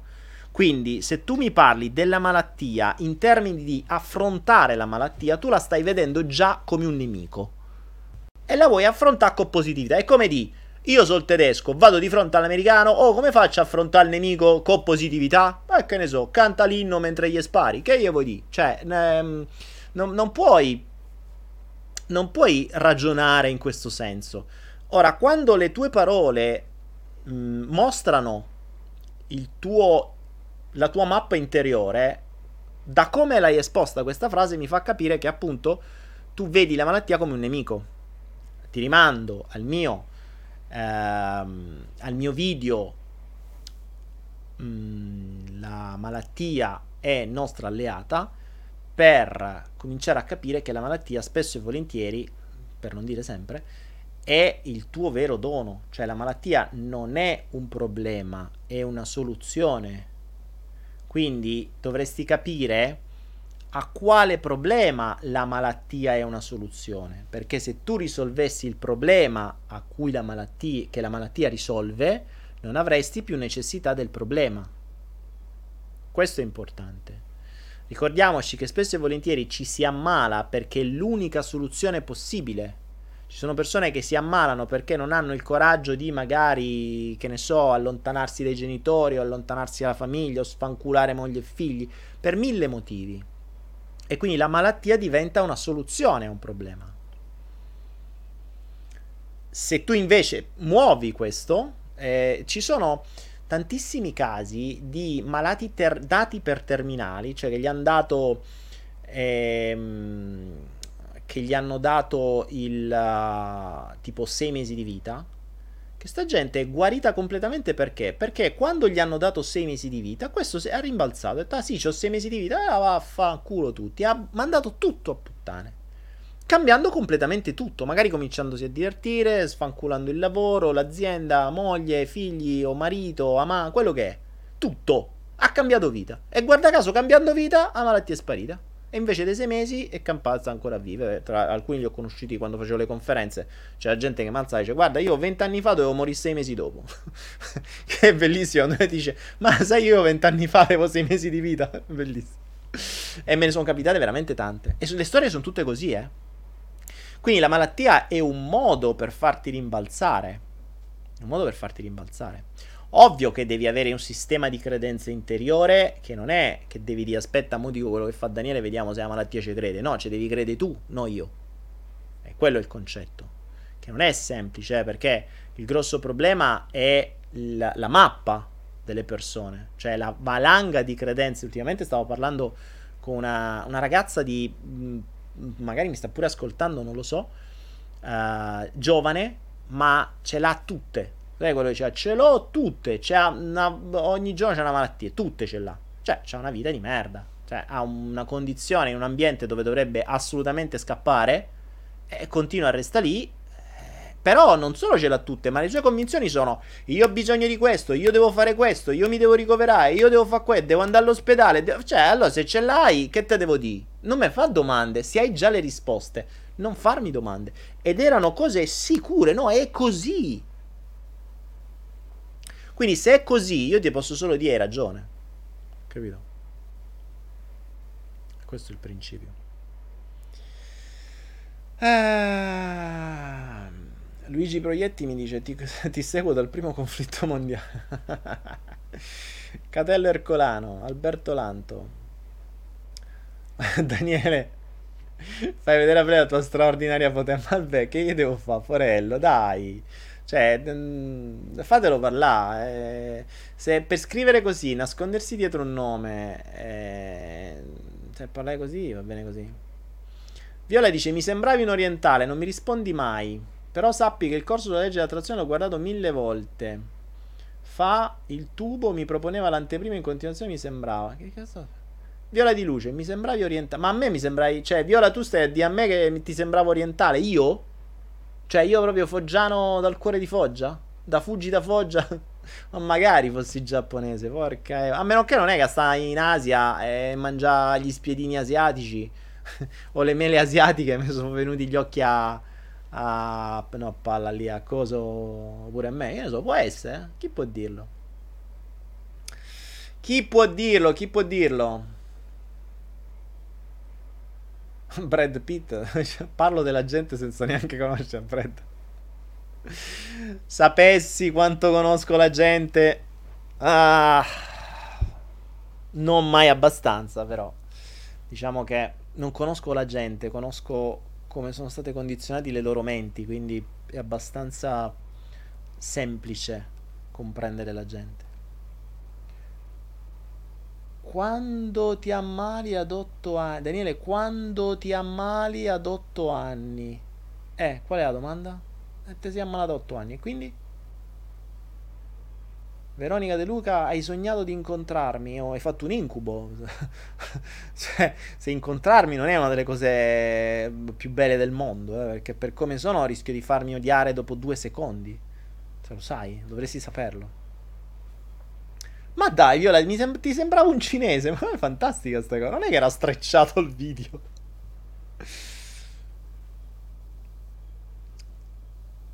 Domidimi, è tornato Domidimi, grande! Domidimi era un altro che pure lui piano piano, vedi, fa finta di crescere. Attenzione ragazzi, i giapponesi hanno un condizionamento diverso, ma quando si scatenano si attaccano in più. Vabbè. Se non mi dite cosa vuol dire giapponese stanotte non dormo. Ah, Francesco, credo che intendano proprio giapponese, cioè abitante del Giappone. Qui si sta io stasera ho scoperto per la prima volta che qualcuno mi dava dell'orientale.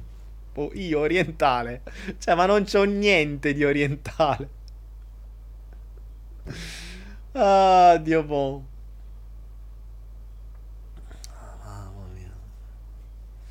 Simona Psico, già che ti chiami Simona Psico o Simona Psycho. Come si individuano i conflitti interiori? Ma guarda, Simona, è molto semplice. Tutto ciò che ti dà fastidio ti mostra un conflitto interiore.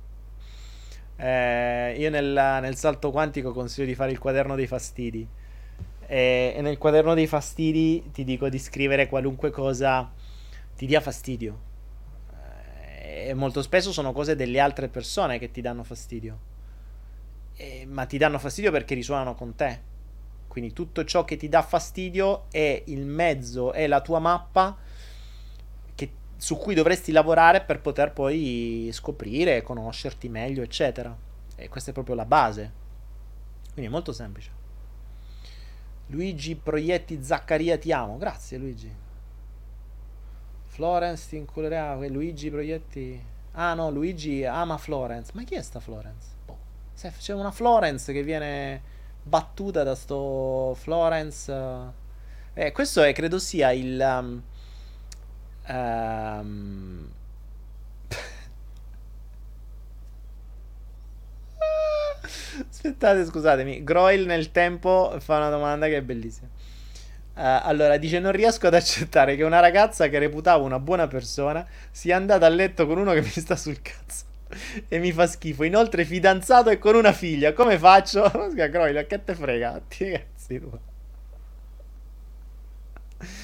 Il problema è sempre il giudizio. Tu reputavi una buona ragazza perché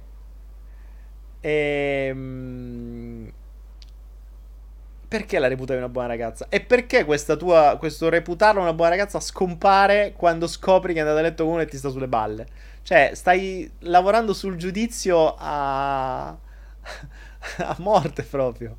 C'è una frase dove c'è giudizio su giudizio su giudizio. Ah, ho capito, vorrei capire chi è sta Florence, boh, vabbè. Prima fe, odio la mancanza di rispetto, ma che devo capire? È frustrante. Fabiana, probabilmente l'hai avuta, cioè ti è mancata da piccola, spesso e volentieri succede così. Ma la mancanza di rispetto dipende innanzitutto che intendi per rispetto, perché quello che può essere rispetto per te può essere non rispetto per un altro. Per cui bisognerebbe sempre appunto capire le mappe delle persone. Torniamo sempre al suo discorso. Qui o in Giappone, se non ricordo male, dopo mangiato è buona pratica, se hai gradito, ruttare in maniera anche molto, molto sonora. Cioè, se lo fa in Italia ma hai mancato di rispetto, e se non lo fa in Giappone gli è mancato a loro di rispetto che ne hai ruttato. Quindi che cos'è rispetto? Dipende sempre dalla cultura, dalle tue conoscenze, dalle tue credenze, e se non sai quelle delle altre parti, che devi fare?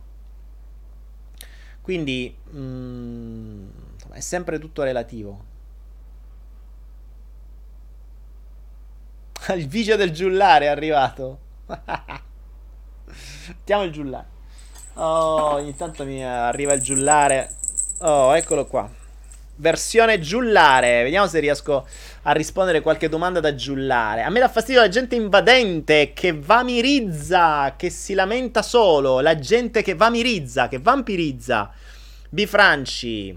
C'hai i vampiri energetici, questi qua che ti arrivano, ti succhiano l'energia e si spera solo l'energia. Molti uomini sperano che gli succhiano anche qualcos'altro, ma sono tanti uomini che vorrebbero che un vampiro energetico non gli succhiasse solo l'energia, soprattutto se il vampiro è donna.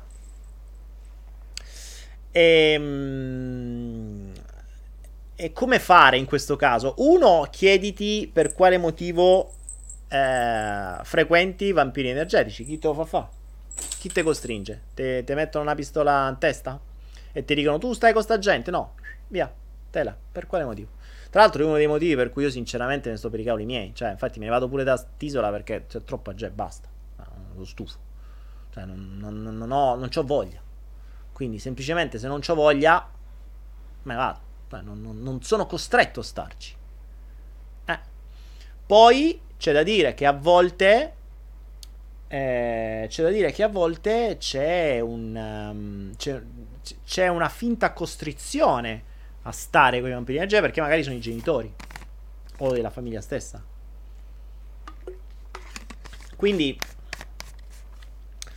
in quel caso dovresti chiederti qual è il vantaggio secondario a stare con i vampiri, perché se non te ne stai allontanando vuol dire che hai ancora un vantaggio secondario che ti trattiene là. E questa è un'altra cosa che su cui dovresti lavorare. Daniele, perché? Perché cosa? Daniele, perché? Daniele, perché? Daniele, perché? Perché? Che è stato a dire?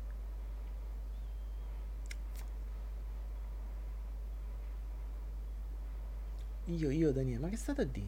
Boh, vabbè. Fate... il fatto che mi sono cresciuti i capelli, sì, c'è ragione. Mi devo andare a tagliare. E che ci abbiamo avuto il tifone, Bugo, come cavolo si chiamava lui. Ci abbiamo avuto una tempesta per mezza settimana, per cui non si è potuto proprio mettere il naso fuori di casa. E in più io dormo la mattina perché a notte sto con voi a parlare, che sono le 5, le 4 di mattina. E quindi non potevo fare nient'altro. Anzi, in prossimi giorni devo andare a tagliare i capelli. Cioè, avete ragione. Domanda intelligente stasera, la vedo dura, dice Davide Araneo. Davide, sai che quasi quasi c'è ragione.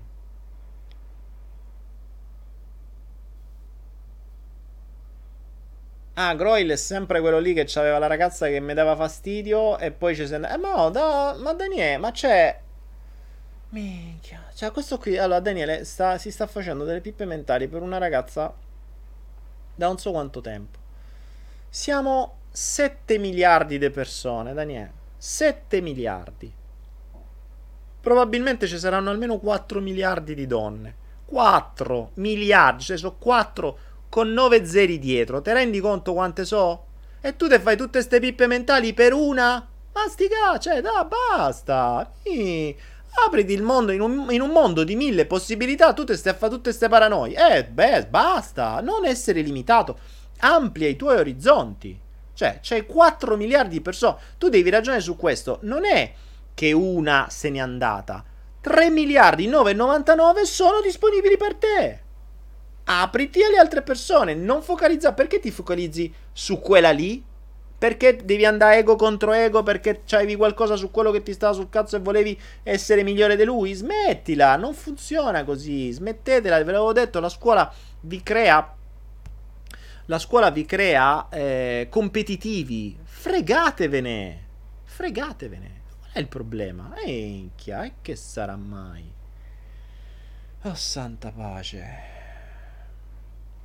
Federico Fanelli da Miami Beach. Ciao, Marina. I vampiri familiari possono a volte diventare davvero nocivi. Bada, lo so, specialmente se seguono i flow, è un casino.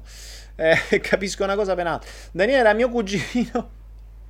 Brad Pitt, Daniele era mio cugino che ha scritto quelle cose. Prima chiedo scusa a tutti. Brad Pitt, tuo cugino non sta per niente bene. Fatelo di, non sta per niente bene. E che te dà fastidio, dai.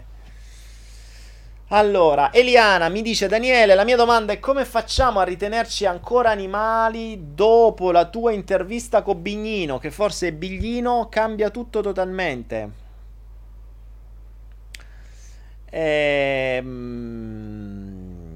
Allora, uno, devi credere a Biglino, quindi torniamo sempre al suo discorso, mettiamo tutto in dubbio. Due, rimane il fatto che tra noi e un topo a livello di DNA mi pare che sono pochissime le differenze. Infatti non a caso poveri topi li usano proprio per fare i test dei medicinali, di tantissime altre cose, proprio perché sono molto simili a noi. Quindi come non reputarci animali? Ma perché noi siamo talmente tanto convinti di essere una razza superiore, ma non vorrei dirvi niente, ma siamo una razza non inferiore, cioè... l'umano, se lo vedete all'interno della scala trofica, che è quella scala della catena alimentare praticamente, che va da 1 a 5, dove 5, se non ricordo male, è il predatore più grande, quindi parliamo di tigri, leoni eccetera, noi siamo al 2.2, cioè 2.2 della scala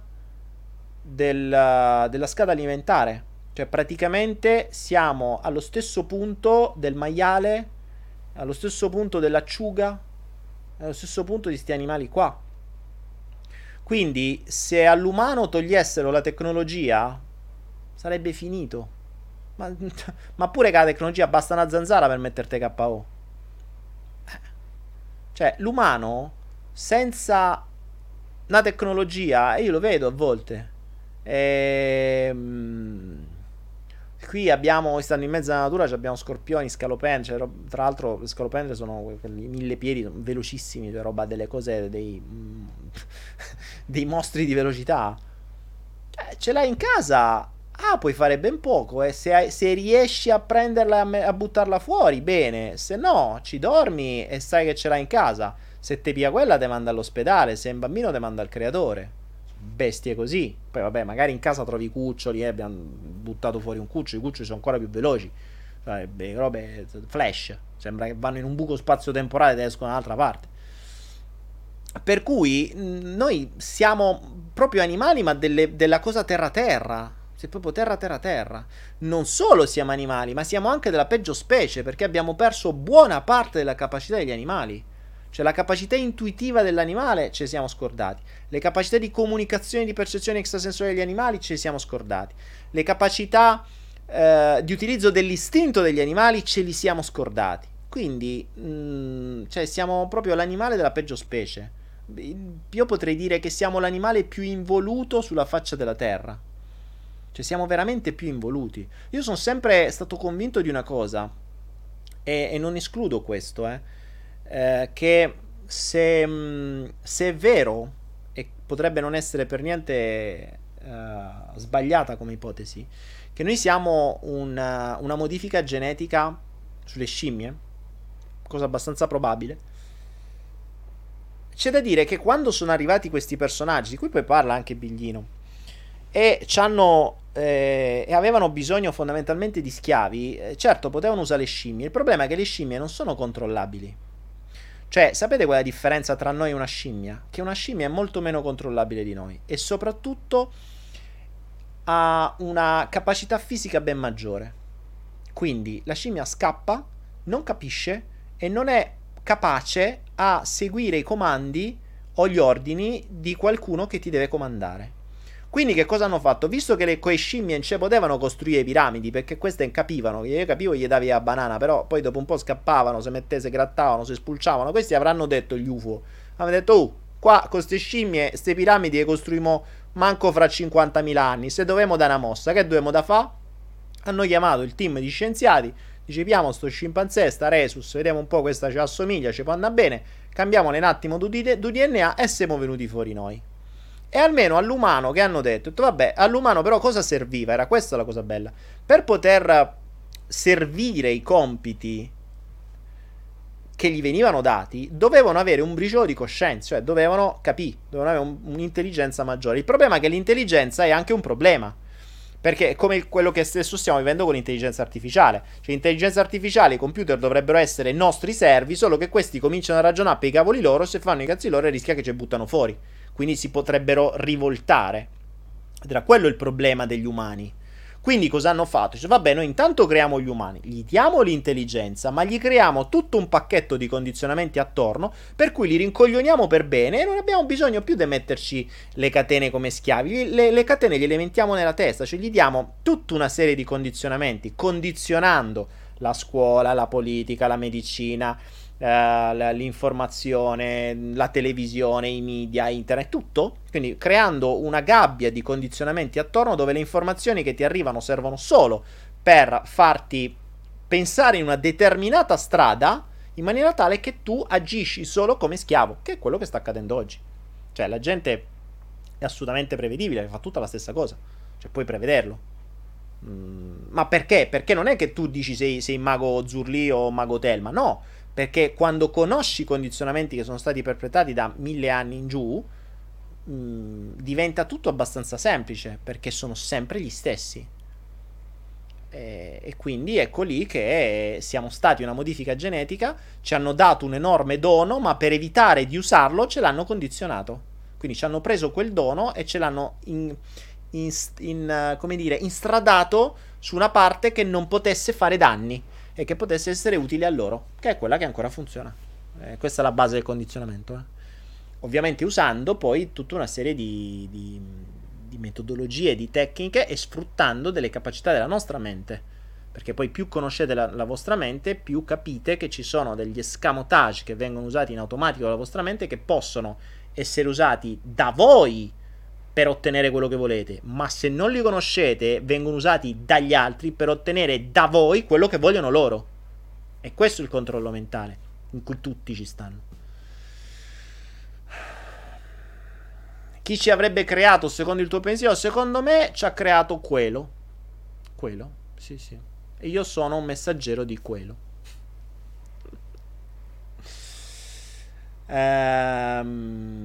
Messere, come ti approcci? Il vice del giullare Daniele Penna mi chiede: Messere, come ti approcci con una donna? Dipende dalla posizione della donna in quel momento, e l'approccio lì è diverso, dipende da come è posizionata.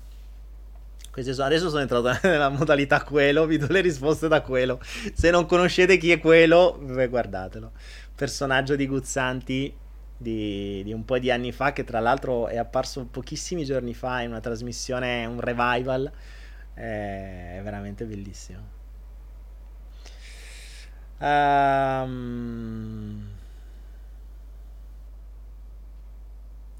Qui la 13ª è andata tutta in droghe pesanti. Grande Davide Raneo, fantastico. B. Franci, il controllo della propria mente è forse il processo più difficile. Per te sì, per chi la controlla no. Vabbè, ma è talmente il concetto di controllo mentale è talmente ampio ed è talmente diffuso in tutti i campi della vita che uscirne è una cosa ridicola. Cioè sono quelle cose che vi dicono sì, possiamo uscirne, bla bla bla, sai, quelle cose che tanto per darvi la speranza e per sedarvi, ma è ridicolo, cioè proprio l'idea è ridicola. Invece diventa più bello quando lo impari, lo comprendi e lo usi per te. Quindi tu puoi usare le tecniche di controllo mentale che hanno usato per te per ricontrollare te, cioè per entrare tu nel controllo della tua mente, che è quello su cui tra l'altro stiamo lavorando. Lui dice...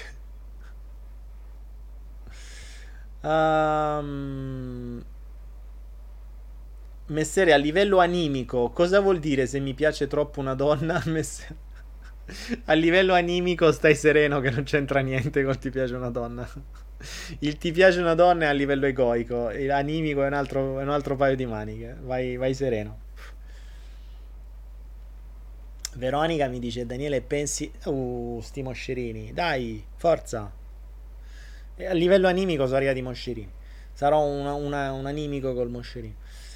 Veronica dice: pensi che i bitcoin riacquisteranno il valore che avevano nel 2017? Penso che lo supereranno, ma dobbiamo aspettare un po', dobbiamo far placare le acque e dobbiamo aspettare un po', che potrebbe anche essere 5, 6 o 10 anni, non è detto. È un po' come il 2009, il 2009 ci fu il crollo, a distanza di 7-8 anni è tornato tutto come prima, quindi se non abbiamo fretta c'è problema. Infatti per quello ho detto Cioè, ormai non è una roba che mi interessa, cioè sta lì, li uso, ogni tanto ci faccio qualche operazioncina che continuo a accumulare cose che mi interessano e poi ciao. Antonella Oddo dice: stasera la chat è invasa di morti di figa. Che ne so, ma sarà stato il coso del MUCKBANG che mi ha fregato, avrà attirato tutta sta gente. Che dobbiamo fare, raga? Che dobbiamo fare? Dai, adesso andiamo verso la fine. Andiamo un attimo, sto cercando di capire come funziona. Vediamo se c'è qualche altra persona che fa una domanda intelligente. Voglio qualcuno di nuovo che magari sta qua stasera per la prima volta e mi fa una domanda intelligente. Vediamo se c'è, o se c'ha il coraggio di farla, o se trova scuse per non farla. Maria dice: quando ottieni delle consapevolezze ma ti trovi in una società influenzata dal sistema, può capitare di essere presi per matti. Se si vuole ritornare all'essenziale, cioè cibo crudo, silenzio in natura. Bah, Marina, assolutamente sì, lo dovresti sapere. Il sistema è fatto in modo tale che qualunque cosa che sia al di fuori delle regole impostate venga preso per matto, e ovviamente viene confermato da tutta una serie di malattie mentali create nel DRM, fatte apposta affinché questa conferma possa essere data, in maniera che ti danno i psicofarmaci e tu rientri nelle regole. Ok? Questo è il concetto. O nelle norme, nella normalità, cioè in quell'ambito creato dalle norme, normalità. Quindi vai tu. C'è la capra volante, bella la capra volante. Capra volante è nuova. Mi faccio una domanda e ti do una risposta. Esiste l'intelligenza del cuore? Mi chiede Golden Stefi. Allora, bella domanda. Bella domanda. Bella domanda. Esiste l'intelligenza del cuore? Potrei dirti di sì. Potrei dirti di sì. Non so se esattamente del cuore, perché spesso viene legato il cuore con l'anima. Potremmo dire le emozioni, no? Quel ricordo emotivo, quella memoria emotiva che va oltre i dati immessi dai nostri 5 sensi, che non ti posso dire esattamente se risiede nel cuore. È vero che il cuore è l'organo che ha una capacità vibrazionale molto potente, cioè, sono tutta una serie di studi su questa roba qui. Però non ho prove pratiche che ci sia un'intelligenza del cuore. Di sicuro c'è un'intelligenza diversa, oltre quella superficiale che potremmo chiamare dell'ego, ma che dell'ego non è inteso soltanto come l'ego, io ce l'ho più lungo, ma l'ego di memoria appunto superficiale, cioè quella che si mostra fuori. Tutta quella emotiva e tutta quella del ricordo emozionale, quindi di ciò che le cellule hanno acquisito non grazie ai 5 sensi, un po' come quando tu mangi della carne, per esempio, tu acquisisci la memoria emozionale delle cellule. Non è un'informazione che tu acquisisci dai 5 sensi, è un'informazione che acquisisci da dentro, e quindi magari poi ti trovi incazzato perché hai mangiato carne o cose del genere. Oppure come quando capita, questa è storia, che vengono fatti dei trapianti di organi importanti, come ad esempio quello del cuore, e la persona che ha il cuore nuovo acquisisce conoscenze e capacità che prima non aveva e che erano tipiche del donatore del cuore. Quindi sì, poi non so, ti ripeto, se sta proprio nel cuore, ma c'è sicuramente un'altra intelligenza, e che normalmente non è così facile da accederci o da accedervi, perché quella superficiale è molto più potente. Avevamo parlato tempo fa di questa grande differenza, no? Ho detto l'ego è come se ti tenesse con un collare di quelli, con un collare e un guinzaglio di quelli proprio con le catene dure, e ti trascina a sé. Cioè, avevamo una bellissima opera creata dalla nostra artista Rosa, e non so se ce l'hai sotto mano, Rosa, mettila. E l'anima invece, o quest'altro tipo di intelligenza, ti ti mantiene e ti tira con un filo di seta. Quindi puoi immaginare quanto l'ego che ti tira, che ti strattona con una catena, sia molto più preponderante rispetto a questa qui che con un filino cerca di farsi sentire povera con quello che cerca di dire, no? Ecco, Bifranci dice: io sono viva per donazioni di sangue, è vero ciò che hai detto? Ma dai, acquisisci le... Hai avuto, Bifranci, qualche caso in cui hai acquisito delle cose dal sangue dei donatori che non era tuo?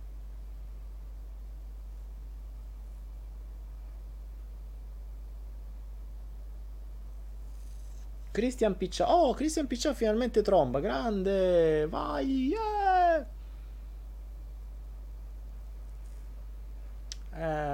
Causato da vene ingrossate. Vabbè, Christian, il problema non è tanto se tu fai sesso e come lo fai, cioè ricordati, il problema non è nell'azione ma nella mente, è diverso, quindi è come ti ci approcci, ok?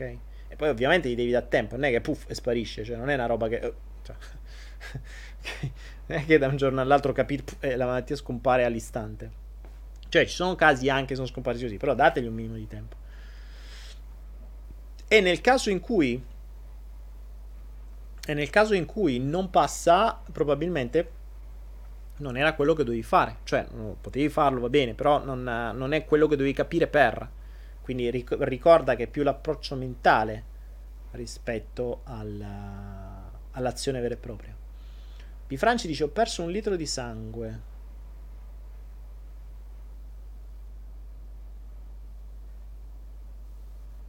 Ciao Nina, come stai? Alezina. Oh, ciao Alezina. Dai ragazzi. Bifranci, poi se vuoi magari ci racconti... A parte tu sei quella di Foggia, quindi magari poi me lo racconti di persona.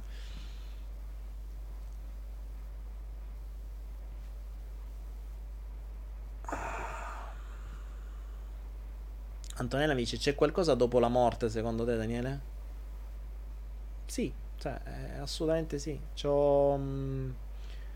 Ho parlato più di una volta di vite passate. Mi sa che sei nuova, Antonella. Bifranci, se non fosse stato per il donatore sarei morta, ma poi ho notato che mi è cambiato il carattere e come ho preso un po' di temperamento del donatore. Ma dai, bello. Ecco, Bifranci ci dice proprio questo. Ha avuto 1 litro di sangue donato e le è cambiato il carattere. Ma ti è cambiato a lungo termine o poi è cambiato di nuovo? Non ero più io, sentivo come essere posseduta, è strano da spiegare, vi spiego. Fantastico. Bella sta cosa, mi piace. Bella. Totò, ci lasci esercizi per aumentare la creatività.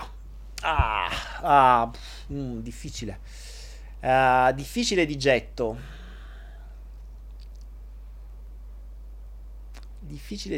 Ma guarda, ti direi per aumentare la creatività, ti direi fa giochi da bambini.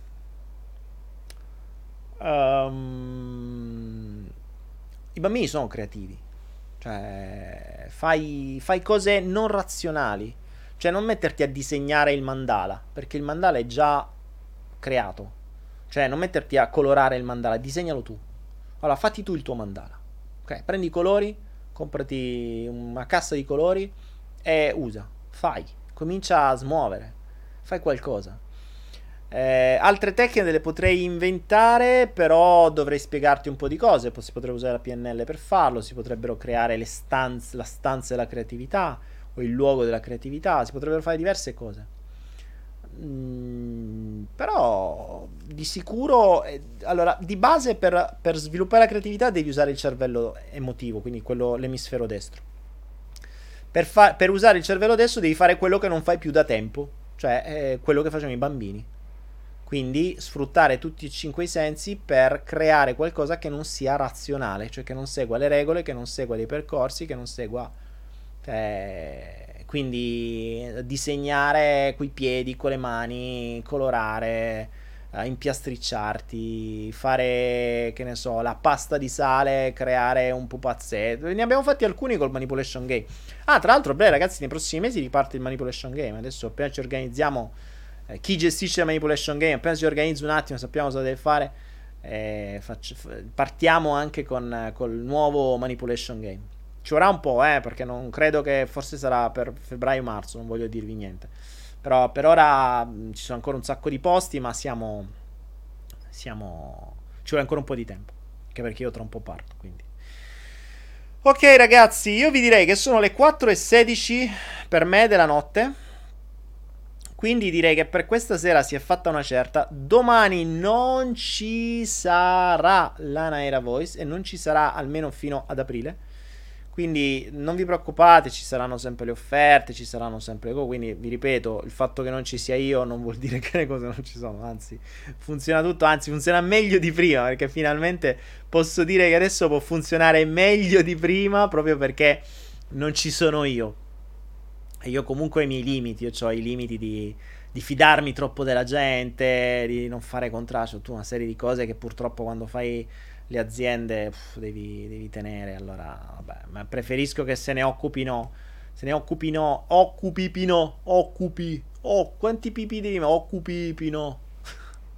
Sono rincoglionito, la mia capacità di parlare italiano si è abbassata drasticamente.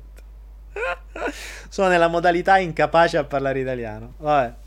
Ragazzuoli, tra un po' sta per uscire l'ultima lettera del flotto. Vi ricordo che il primo che scriverà la sequenza corretta delle 6 lettere, senza sbagliare, insieme al proprio username di Anahera, si beccherà 500 acidi. Acidi! Ovvero gli Anahera Credit, che potrà spendere come vuole su tutto quello che c'è su Anahera, che ormai sono migliaia e migliaia di prodotti. Detto ciò, mo vi trovo la lettera che sta a pari qui, poi vi metto il fondo nero. No, aspettate che io devo fare sta cosa, devo farvi partire il finale. Nel frattempo noi ci vediamo.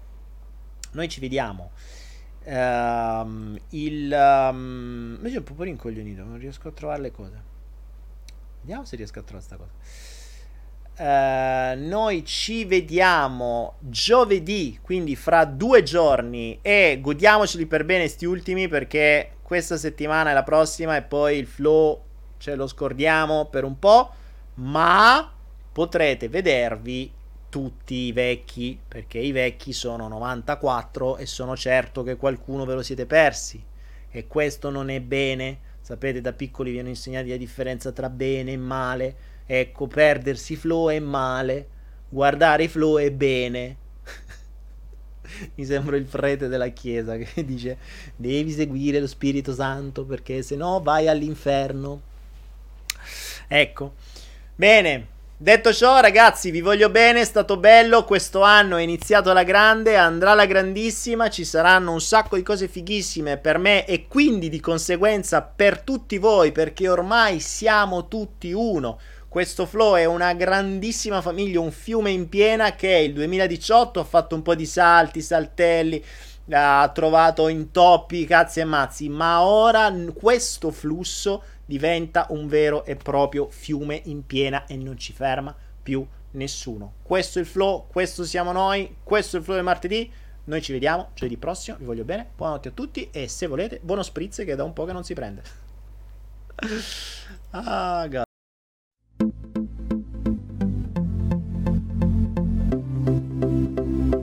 God.